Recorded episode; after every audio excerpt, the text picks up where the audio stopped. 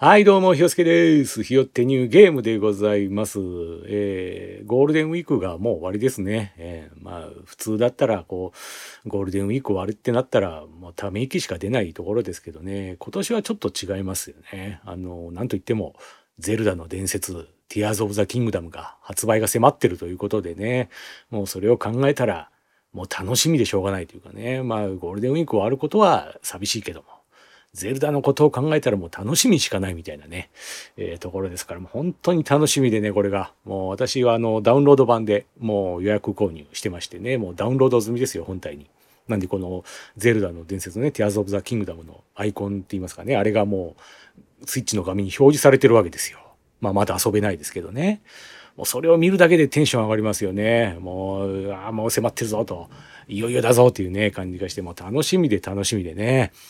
もう先日もね、もう道端に落ちてる楽しみをね、拾って帰ってきましたけども、えーもうそれをポケット入れたまま洗濯しちゃったりなんかしてね、えーもう楽しみが溢れちゃったりなんかして、もう大変だななんてことはね、ありましたけどもね、もう本当はそれぐらい楽しみだなというね、ことでね、もうあのあの楽しみをプラス100円で豚汁に変更できるところ、今日はもう特別無料で豚汁に変更できますって言われても、でも楽しみのままでいいよってね。言いますよね。うん。それぐらい楽しみですよ。ええ逆にその、プラス50円で楽しみの L に変更できるよってなったら50円払いますよね。もうそれぐらい、やっぱ楽しみなわけですよ。うん。だから、こんだけ楽しみだともう逆に楽しみじゃないんじゃないかなっていうね、気がすることもありますけども。仮にそうだとしても、やっぱり楽しみですよね。その それぐらい楽しみなんですよね。で、さっきからお前はそうね、そうやって楽しみだ、楽しみだって、もうそうやって決めつけてくるんだけども、本当にそうなのかと。ね、本当にそうだっていう証拠はあるのかと。あるんだったら見せてみろっていうことなんですよね。うん。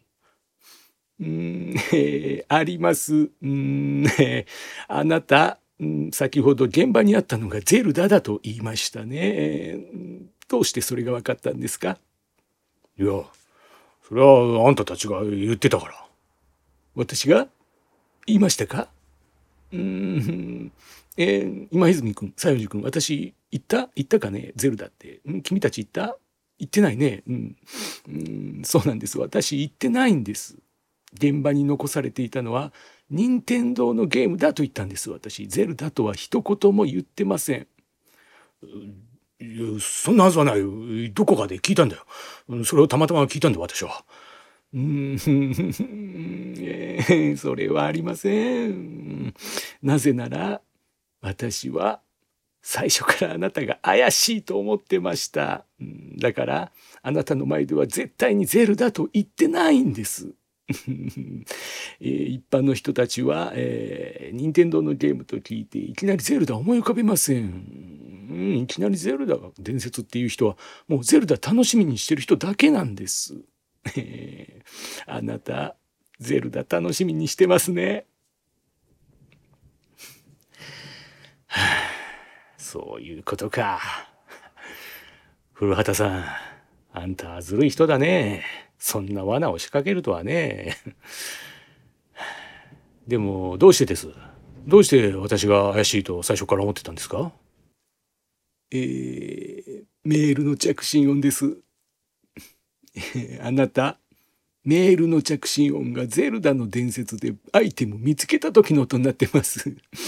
あれ聞いた瞬間に私この人しかいないと思いました。は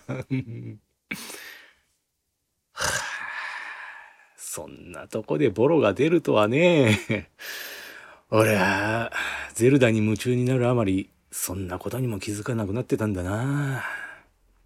でもね、古畑さん。私は後悔してませんよ。ゼルダ楽しみにしてたこと。だってね、前作のブレスオブザワイルドは傑作だったでしょう。あれをプレイして続編を楽しみにしないなんてことはないですよ。そうでしょう。私はね、もう一度同じ状況になったとしても、きっとゼルダを楽しみにすると思います。てくらい楽しみだっていうことなんですよね。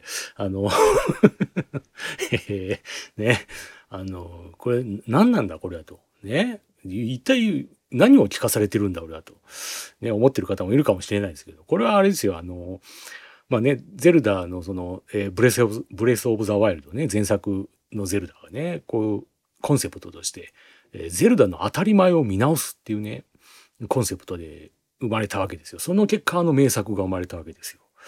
ということでね、私もね、この、ポッドキャストの当たり前を見直したわけですよね。まさか、このね、その、2023年に、古畑任三郎をやるなんてね、そんなありえないんですよね。普通はやらないんですよ。思いついてもやらないんですよ。普通は。それ、当たり前を見直した結果、その、やるんですね。それが全力でやるっていうね。うんまあ、そういう、そのゼルダの精神をね、受け継いでるわけです。この、オープンエアなわけですよね。